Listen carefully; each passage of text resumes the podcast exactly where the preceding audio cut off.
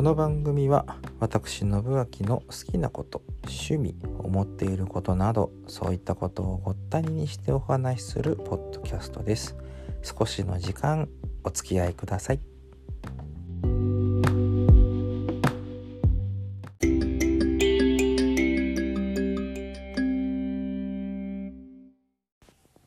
音への興味って尽きないんですけども自分がプレイする側うんと演奏する側としていろんな音が出せるようになりたいなっていうのはまあやっぱ常日頃思うわけですよね。あのー、別に前も話したけどもそれでお金を取るとかうんぬんとかっていうのは別にして自分が納得できる音を出せるようになるっていうのはまあそんなすぐはうんできないですよね。で自分が納得する音っていうのも常日頃にやっぱ変わっていくもんなんですよ。これ私も自分でやってて、うん、思うんですけれどもまあというか今の出してる音に慣れてしまったうんっていうのも一つあるのかなっていう気はしないでもないですね。うん、ギターを弾いてとか、まあ、エレキだろうがアコースティックだろうがもしくは他のベースだろうがまあカホンとか触る程度でしたらそれぐらいのものは触れる、まあ、音が出せる、それなりにはね。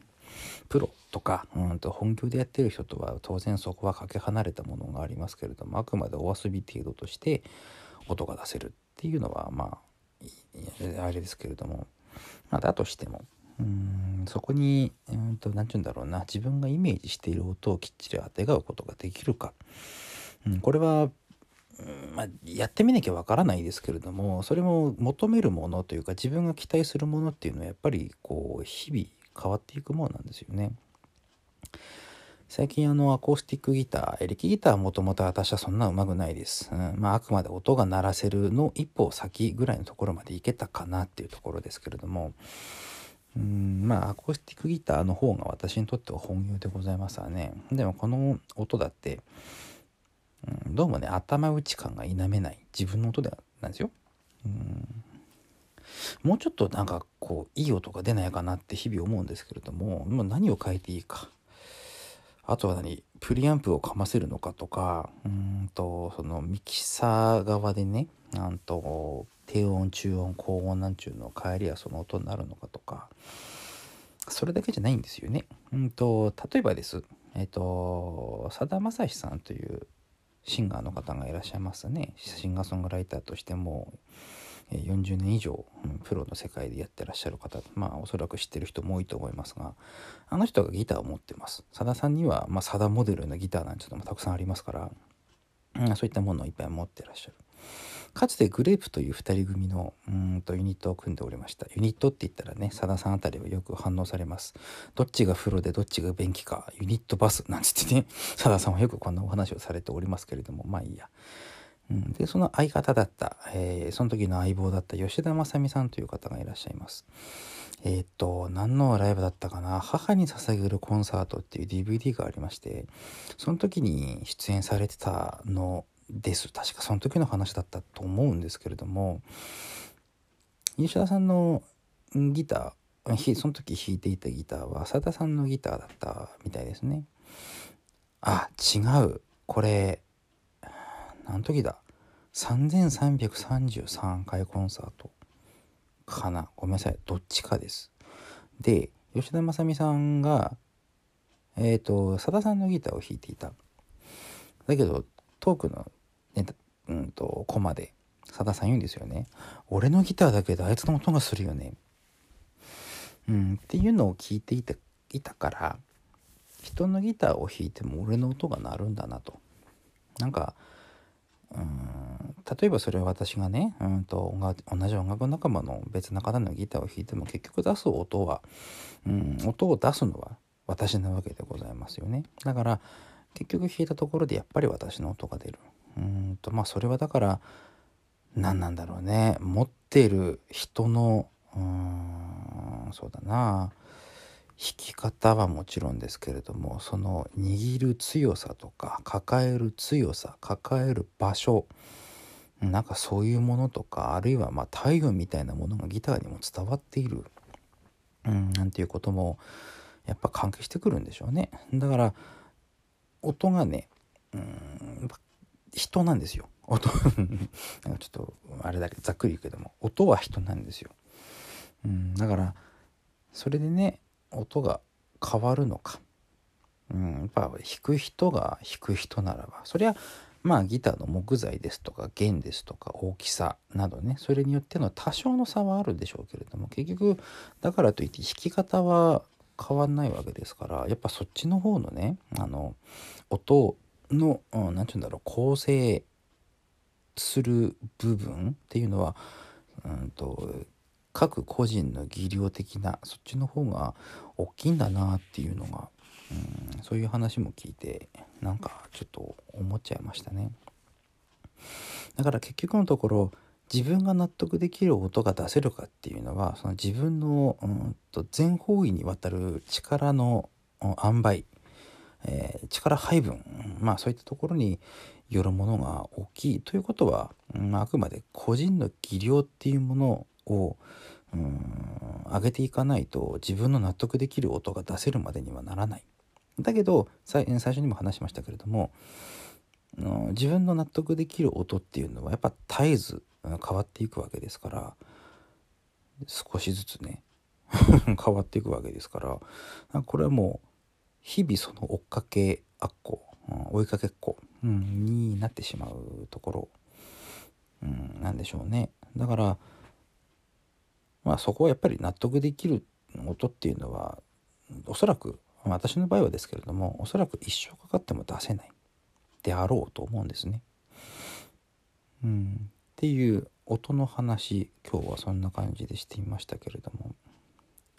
まあというのもですねやっぱ当然私のね音楽ではお金が取れないんだろうと。なんかもうがめつい話ですけれども稼ぐ方法みたいなものをねいろいろこう考えてしまったわけですよ。そしたらやっぱそこにはね音。でかいね。うん納得できる音がまず自分が納得できる音が出せないのにだ。人を納得させられるはずがない。何のために音楽をしてるんだっていうところまで最近ちょっと考えが及ぶとですねもう訳が分かんなくなってくるので、うん、そういったことを考えるのはやっぱりやめた方がいいんじゃないか。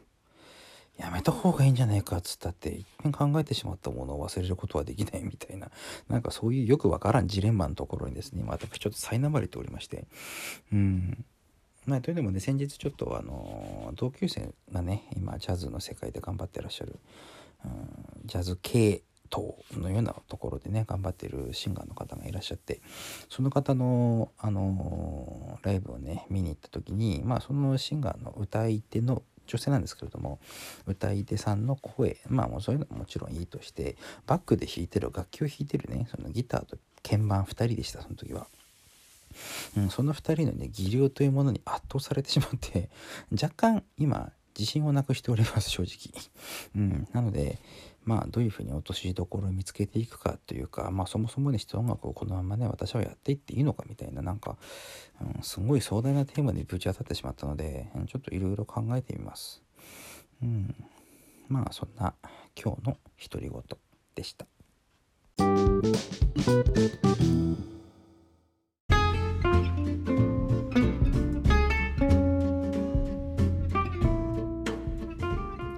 宣伝するものがありません。えっといや本当にねこれどうしようか困ってるんですけれども宣伝するものがありません、え、今月の予定はね全部やっぱなくなってしまいました。うん。しょうがないです。これはもうねあのー、今世間の状況が。えーと、これ収録はね、えーと、金曜の未明ですけれども、5月のね13日ですか。13日段階ではですねあのできるものもできないでしょうっていうところでまあ致し方ないやむを得ない、えーと、ところでございます。で6月のね上旬からもまたぼちぼちお話がありますけれどもこれも正直開催できるかどうかっていうのが全く分かりませんのでそういう出演に関する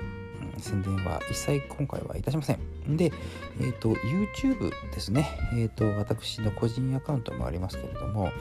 えっ、ー、と、私とね、あのよくここに出演してらっしゃいます、コードさんとお二人でですね、シンプルノーツという、えまあ、アコースティックユニットやっております。で、こちらの YouTube ございます。えっ、ー、と、アルファベット、と英語ですね。英語でシンプルノーツ、SIMPLE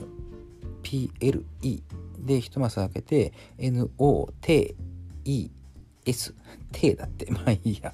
うん。っていうのを検索していただけるときっとどっかに出てくるかな。もしくは、えー、と歌ってる曲でね「ブッダのように私は死んだ」という坂本冬美さんの曲がございますのでこちらの方ですね検索していただけると私がギターを弾いてる動画がおそらく出てくると思うんですなのでちょっとこちらの方ですね調べてみてください。どっかでリンク貼れりゃいいんだけどね。えっ、ー、と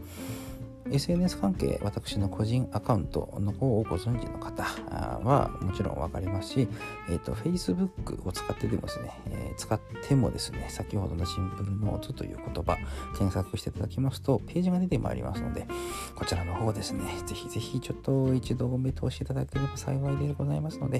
よろしくお願いいたします。今日はもうそのウェブサイトの宣伝で以上でございます。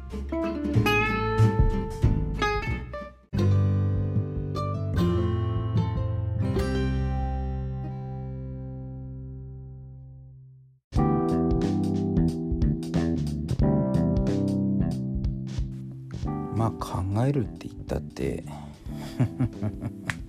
ある意味進むも戻るもみたいな部分ではあるんですけれどもうんいっぺんね足を踏み入れてしまった世界ですからなかなかね簡単に足を洗うっていうのはおそらくできないにしてもですけども音への興味っていうねタイトルで本題つけてますのでこれ以上の話はやめとこうか。うん、まあいろいろ考えてます。で音に対する、うん、まあ自分のその出力部分っていうんですか音のね声はまあ物理的に変える方法はあるにしてもそう簡単には変えることはできない。例えばその長渕剛さんとかね今あの吉幾三さんのお弟子さんで真田直樹さんという方がいらっしゃいますけれどもまああのたまに聞く話ですけれども焼酎でうがした喉を焼き切ったみたいな話がありますけれどもまあそういったことまで私はする気は毛頭ございません。のであくまで今自分の持ってるポテンシャルで勝負をしたい勝負っつったってそんな別にプロになるとかってわけじゃございませんけれどもまあだとしても頭打ち感は否めないわけでございまして何に頼るとか、うん、どうするとかっていうのはもう正直わかんない。なので、うん、どっかでね、もう限界を感じて、うん、スパッとやめるか みたいな ものすごい壮大な話になってますけれども、うん、なんかそんなような気持ちも感じたり感じなかったりなんですけどね。まあいや、あくまで音に対するっていう話でいくと、うん、いうことでいいや、もう 今日はここら辺で勘弁してください。ではではまた来週はまた違う話をいたしますね。はい。それでは、さようなら。また来週。